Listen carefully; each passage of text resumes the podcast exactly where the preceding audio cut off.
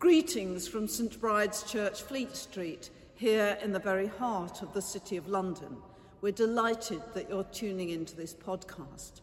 Behind me, up there, you may be able to see the statue of our patron saint, Bridget of Kildare. As part of our commitment to caring for our planet and changing our lifestyle, both as individuals and as a church, we're reconnecting with the Celtic Christian tradition that she represents and its respect for God's creation. Do please leave a comment or a like and tell us where you're listening from. It's always good to hear from you. And if you would like to donate to help support these online services, you'll find details in the accompanying text. Now, may the light and peace of Christ be with you all as our worship begins. Jesus said, Consider the lilies of the field, how they grow. They neither toil nor spin, yet I tell you, even Solomon in all his glory was not arrayed like one of these.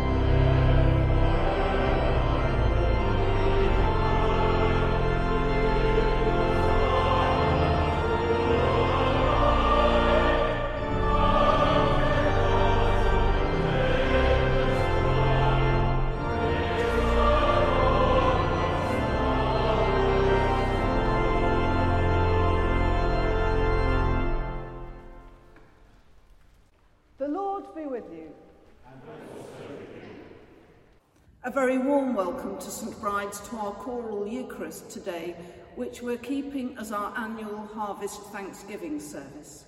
Wherever you are in the world, and however you're listening to us, we hope that you will feel that you are very much part of the St Bride's family. We begin now with an opening prayer. Let us pray. Almighty God, to whom all hearts are open, all desires known, and from whom no secrets are hidden. Cleanse the thoughts of our hearts by the inspiration of your Holy Spirit, that we may perfectly love you and worthily magnify your holy name. Through Christ our Lord. Amen. Human sin disfigures the whole creation, which groans with eager longing for God's redemption. We confess our sins in penitence and faith. Almighty God, our Heavenly Father, we have sinned against you and against our neighbour in thought and word and deed, through negligence, through weakness, through our own deliberate fault. We are truly sorry and repent of all our sins. For the sake of your Son, Jesus Christ, who died for us, Forgive us all that is past, and grant that we may serve you in newness of life, to the glory of your name. Amen. Almighty God, who forgives all who truly repent, have mercy upon you, pardon and deliver you from all your sins, confirm and strengthen you in all goodness, and keep you in life eternal, through Jesus Christ our Lord. Amen.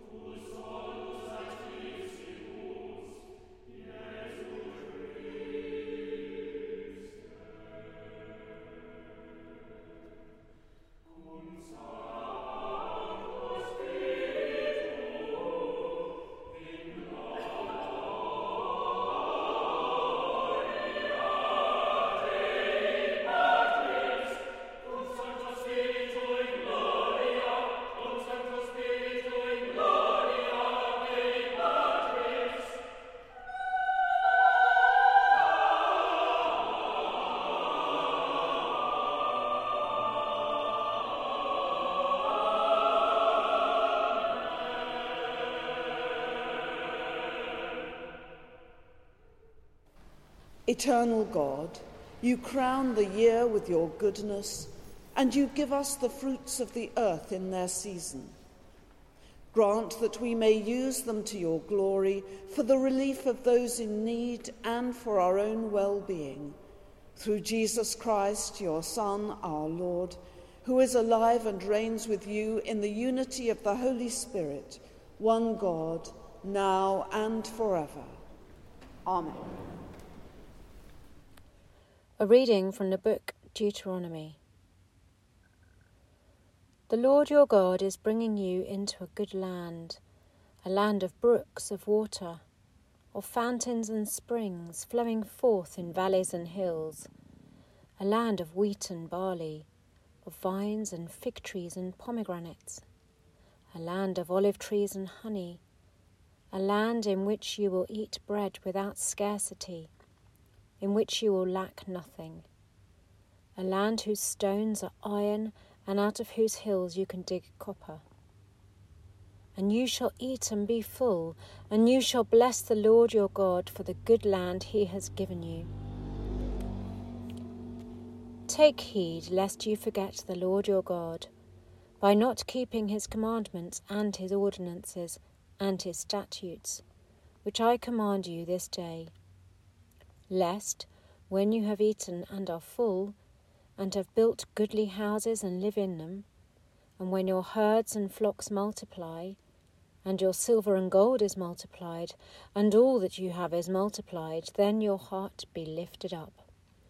And you forget the Lord your God, who brought you out of the land of Egypt, out of the house of bondage, who led you through the great and terrible wilderness with its fiery serpents and scorpions and thirsty ground where there was no water, who brought you water out of the flinty rock, who fed you in the wilderness with manna which your fathers did not know, that he might humble you and test you, to do you good in the end. Beware lest you say in your heart, My power and the might of my hand have gotten me this wealth. You shall remember the Lord your God, for it is He who gives you power to get wealth, that He may confirm His covenant which He swore to your fathers as at this day. This is the word of the Lord.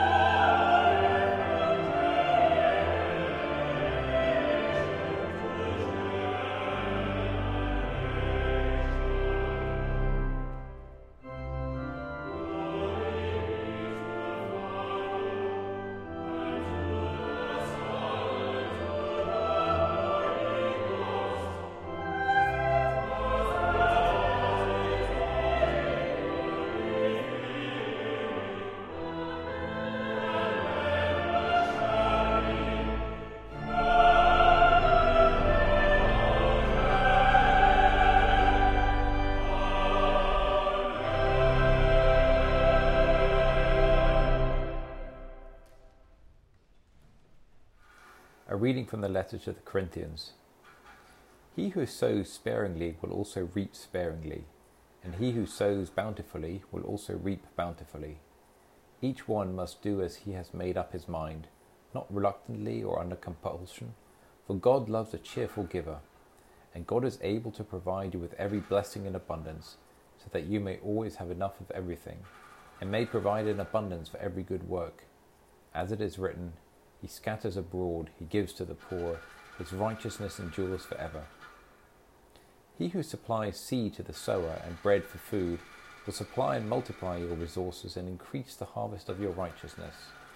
You will be enriched in every way for great generosity, which through us will produce thanksgiving to God. For the rendering of this service not only supplies the wants of the saints, but also overflows in many thanksgivings to God. Under the test of this service, you will glorify God by your obedience in acknowledging the gospel of Christ, and by the generosity of your contribution for them and for all others, while they long for you and pray for you because of the surpassing grace of God in you. Thanks be to God for his inexpressible gift. This is the word of the Lord.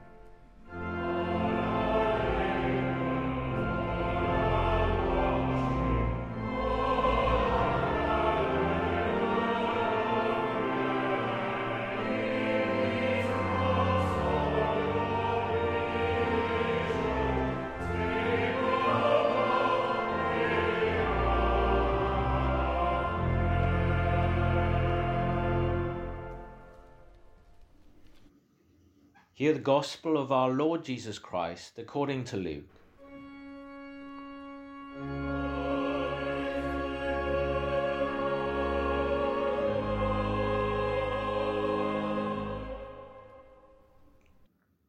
Jesus told the people a parable, saying, The land of a rich man brought forth plentifully, and he thought to himself, What shall I do, for I have nowhere to store my crops?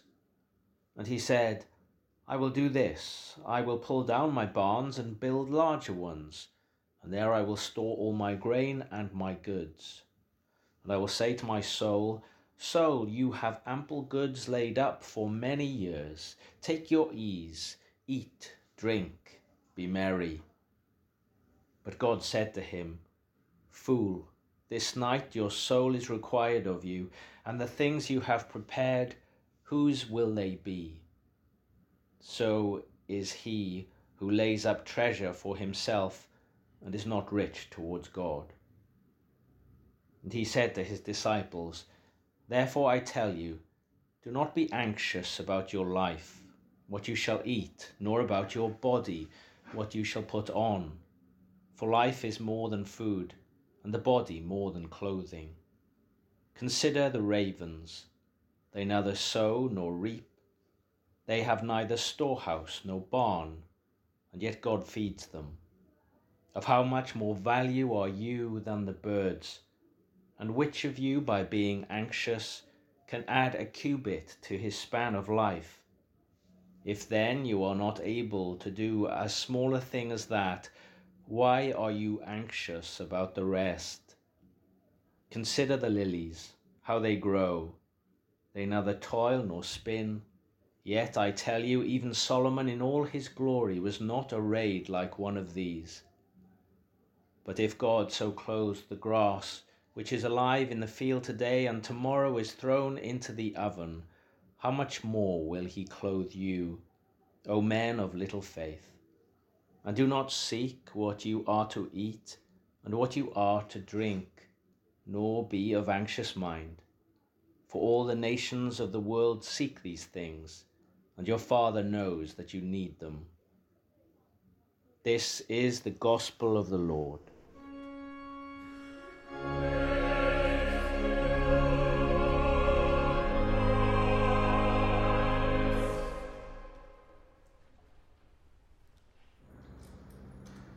In the name of the living God, Father, Son, and Holy Spirit. Amen. It's probably a sign of how old I'm getting, but I was reflecting the other day on how much attitudes have changed in relation to all kinds of things since my childhood. Indeed, it would be interesting to hear from any of you who are of a similar age to me to see if you share any of these perceptions or whether Perhaps I was simply inhabiting some strange kind of bubble back in those days. Take, for example, the simple matter of our attitude to the food we eat.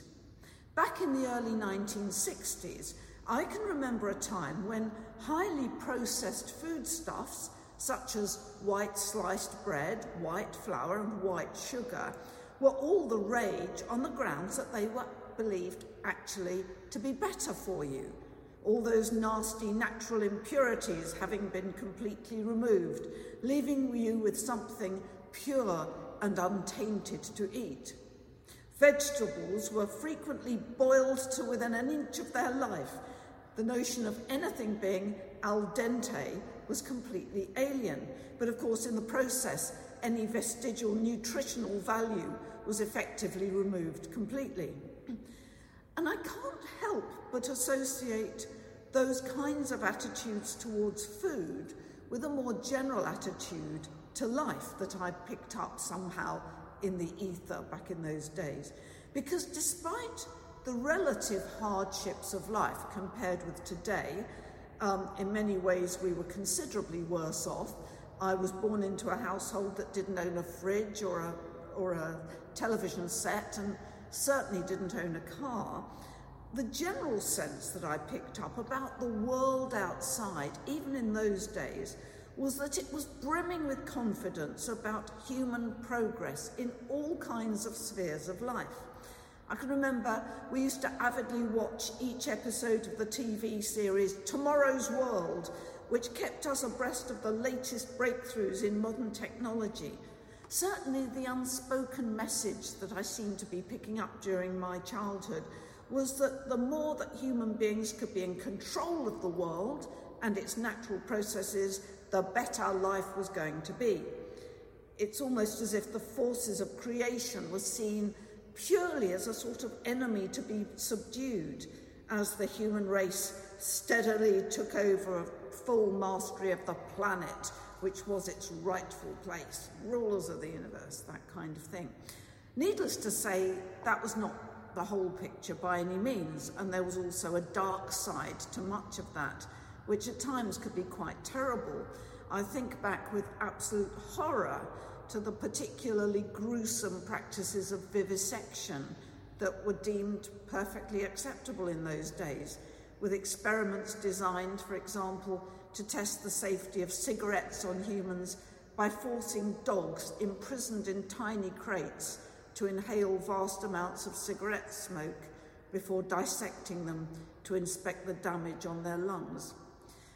What I find so disturbing about that now is the sheer arrogance of a human attitude that had so little respect for the integrity of other creatures within the animal kingdom. Because living creatures seemed so often to be regarded as little more than tools to be exploited in whatever way we chose so long as it was for the benefit of the human race or to satisfy its curiosity. And I'm not saying this out of naivety, by the way, because of course I myself have, have been a significant beneficiary of medicines that were tested on animals before they were deemed to be safe enough to test on human beings. But nevertheless, there's something about that fundamental lack of respect for the created world and our unthinking abuse of the wonderful, precious gifts of God's creation, all that done in the interests of human advancement, that these days brings a chill to my soul. Alongside that, the longer I'm in ministry, the more I come to recognize that the Bible has so much wisdom to share on this as on so many other aspects of life. In saying that, I'm not descending in some kind of naive biblical literalism. On the contrary, one of my favourite quotes from one of the most significant contributors to New Testament scholarship in the modern era, the Irish American John Dominic Crossan, goes as follows. He wrote this My point is not that those ancient people told literal stories and we are now smart enough to take them symbolically, but that they told them symbolically and we are now dumb enough to take them literally. Amen to that. Because the tragedy is that if people assume that you have to take the Bible absolutely literally or not at all, those passages which are so obviously reflecting specific cultural attitudes of the day lead such people to reject Scripture altogether out of hand.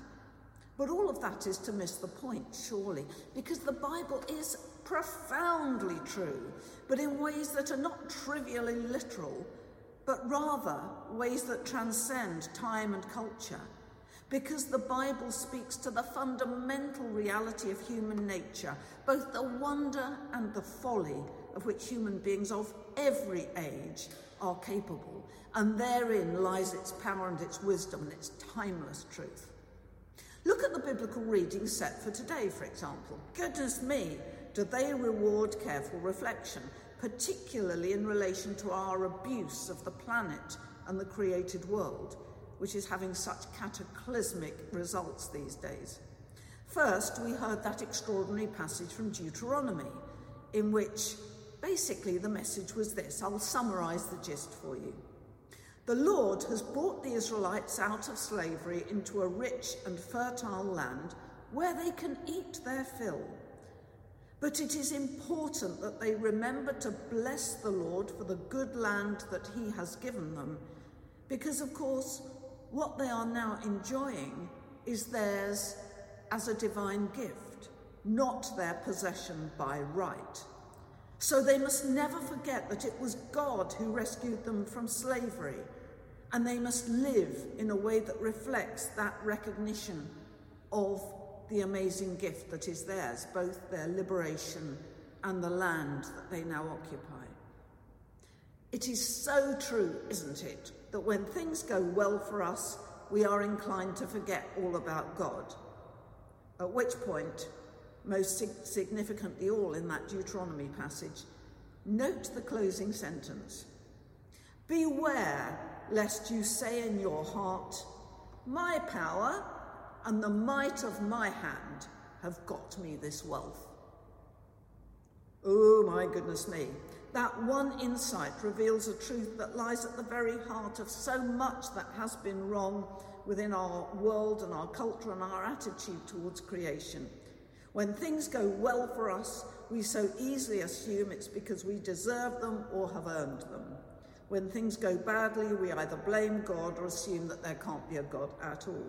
What is missing in that whole mindset is an under, underlying sense of gratitude.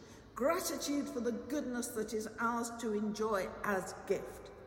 And when we see it as a gift, we of necessity have to have them humility and respect for the rest of God's creation. And that recognition prevents us from regarding creation as a commodity to be exploited, rather than something for us to steward responsibly and respectfully. So, lesson number one receive the good things of life as gift. Have a grateful heart at all times I promise you, it will transform your life and your relationship with God's wonderful and precious creation.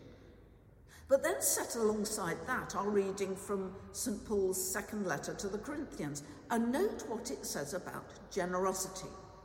The more generous we are with what we have, the more we are the beneficiaries because God loves a cheerful giver. Again, there really is profound truth in that. Do we own our possessions or do they own us? There's an old saying that goes if you really want to understand the true nature of generosity, look not to those who have much, but to those who have little. Because those who are wealthy are generally the least generous because they're too acutely aware of losing what they have, they cling to it. Or if they do give things away, they give only what they feel they no longer need. That is not generosity. That's about ridding yourself of surplus, which is nothing of the sort. Not, that is not generosity of any shape or form. And then finally, we have the parable from St. Luke, the classic tale of a man who does really well for himself, who has far more than he could possibly need.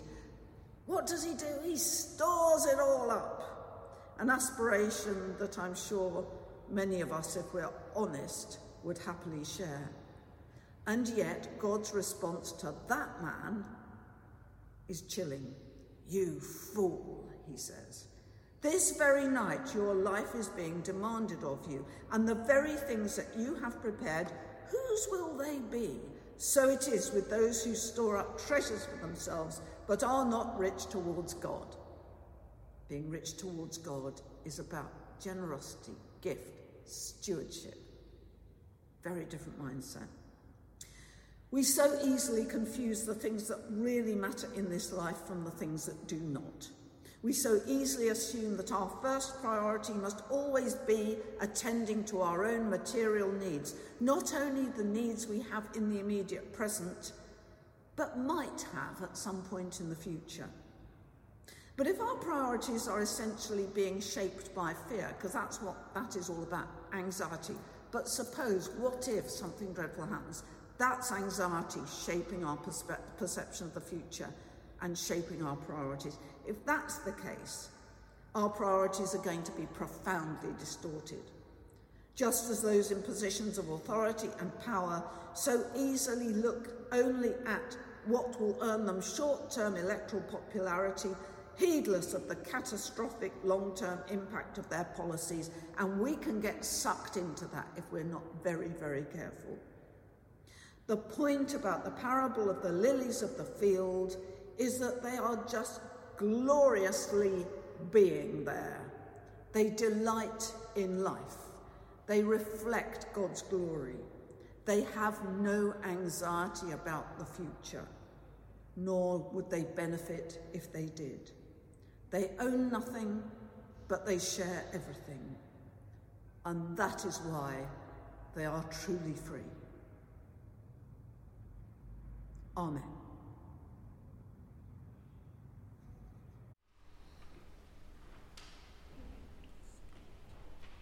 Let us now stand and affirm our faith in the words of the Creed. We believe in one God the Father, the Almighty, maker of heaven and earth, of all that is seen and unseen. We believe in one Lord Jesus Christ, the only Son of God, eternally begotten of the Father, God from God, light from light, true God from true God, begotten, not made, of one being with the Father. Through him all things were made for us and for our salvation, he came down from heaven, was incarnate from the Holy Spirit and the Virgin Mary, and was made man. For our sake he was crucified under Pontius Pilate. He suffered death and was buried. On the third day he rose again in accordance with the Scriptures. He ascended into heaven and is seated at the right hand of the Father.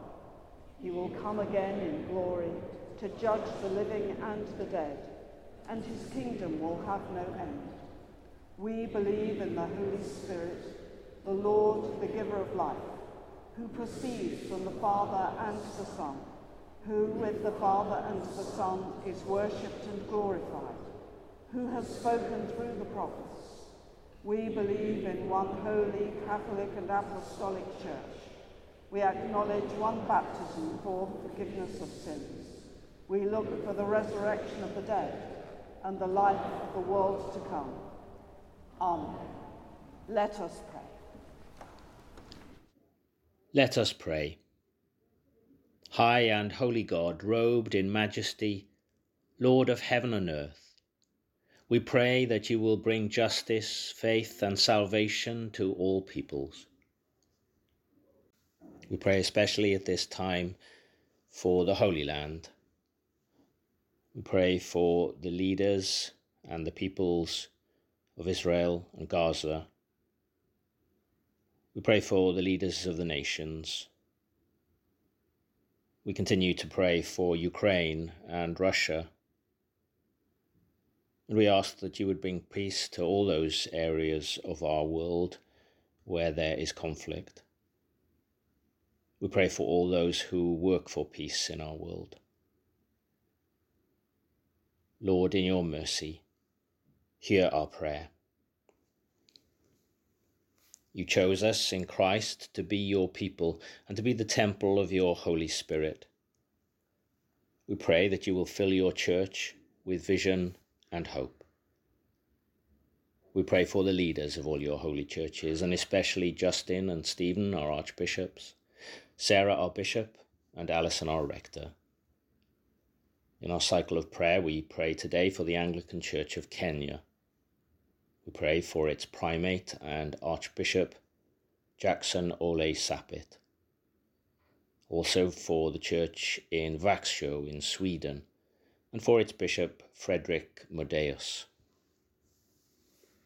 Lord, in your mercy, hear our prayer. Your Spirit enables us to cry, Abba, Father, affirms that we are fellow heirs with Christ, and pleads for us in our weakness. We pray for all who are in need or distress. We remember especially all those in our parish community in this city and around the world who are in need. We pray for any others known to us. And we pray for all who suffer in body, in mind, or in spirit. Lord, in your mercy, hear our prayer. In the baptism and birth of Jesus, you have opened heaven to us and enabled us to share in your glory, the joy of the Father, Son, and Holy Spirit from before the world was made. We remember before you all the recently departed and those whose year's mind comes at this time. Rest eternal grant unto them, O Lord, and let light perpetual shine upon them. May your whole church, living and departed, come to a joyful resurrection in your city of light. Lord, in your mercy, hear our prayer. Let us commend ourselves and all for whom we pray to the mercy and protection of God. Merciful Father, accept, accept these, prayers, prayers for the sake of your Son, our Saviour, Jesus Christ. Amen. Will you please stand? The harvest of the Spirit is love, joy, peace, patience, kindness, goodness, faithfulness, gentleness, and self control. The peace of the Lord be always with you. Thank you.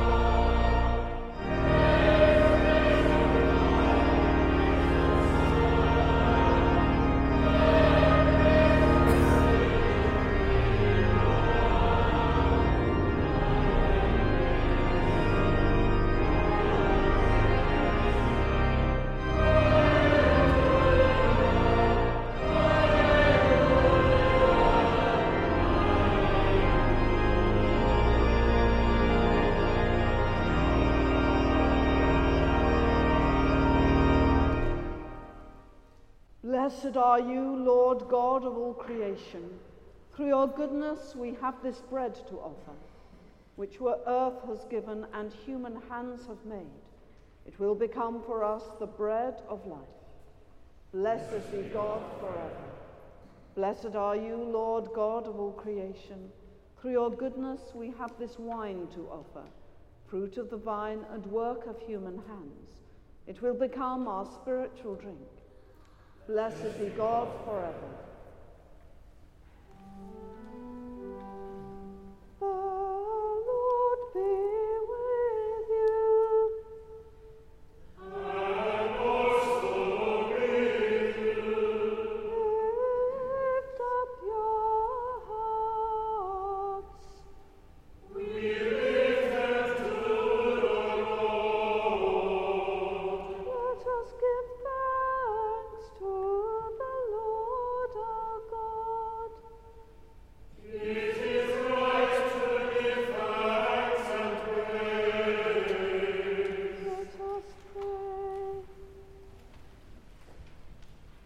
It is indeed right, it is our duty and our joy at all times and in all places to give you thanks and praise. Holy Father, Heavenly King, Almighty and eternal God, through Jesus Christ, your Son, our Lord. And now we give you thanks because you make us stewards of your creation to praise you day by day for the marvels of your wisdom and power. Therefore, with angels and archangels, and with all the company of heaven, we proclaim your great and glorious name, forever praising you and singing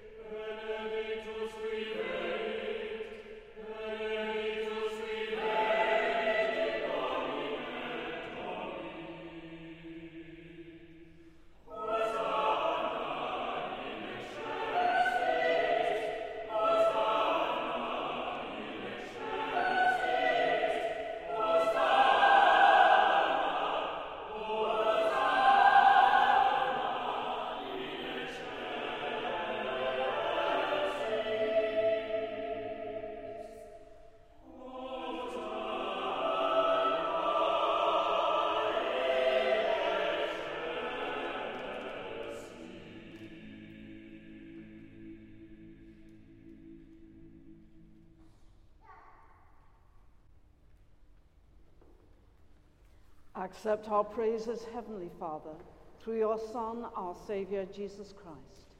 And as we follow his example and obey his command, grant that by the power of your Holy Spirit, these gifts of bread and wine may be to us his body and his blood, who in the same night that he was betrayed took bread and gave you thanks. He broke it and gave it to his disciples, saying, Take, eat. This is my body which is given for you. Do this in remembrance of me.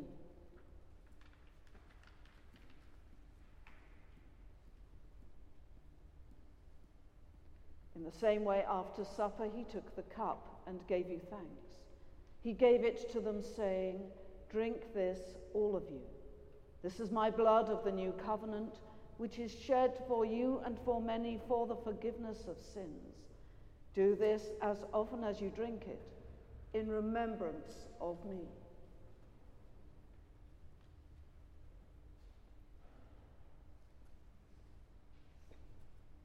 Therefore, Heavenly Father, we remember his offering of himself made once for all upon the cross. We proclaim his mighty resurrection and glorious ascension. We look for the coming of his kingdom, and with this bread and this cup, we make the memorial of Christ, your Son, our Lord. Great is the mystery of faith. Christ has died. Christ is risen. Christ will come again accept through him, our great high priest, this our sacrifice of thanks and praise. And as we eat and drink these holy gifts in the presence of your divine majesty, renew us by your, holy, by your Spirit, inspire us with your love, and unite us in the body of your Son, Jesus Christ our Lord. Through him and with him and in him, in the unity of the Holy Spirit, with all who stand before you in earth and heaven. We worship you, Father Almighty, in songs of everlasting praise. Blessing and honor and glory and power be yours forever and ever. Amen. Let us pray with confidence as our Saviour has taught us. Our Father, who art in heaven, hallowed be thy name. Thy kingdom come. Thy will be done, on earth as it is in heaven. Give us this day our daily bread, and forgive us our trespasses, as we forgive those who trespass against us. And lead us not into temptation, but deliver us from evil. For thine is the kingdom, the power, and the glory, for ever and ever. Amen. We break this bread to share in the body of Christ. Though we are many, we are one body because we all share in one bread. Draw near with faith. Receive the body of our Lord Jesus Christ, which he gave for you, and his blood, which he shed for you. Eat and drink in remembrance that he died for you, and feed on him in your hearts by faith with thanksgiving.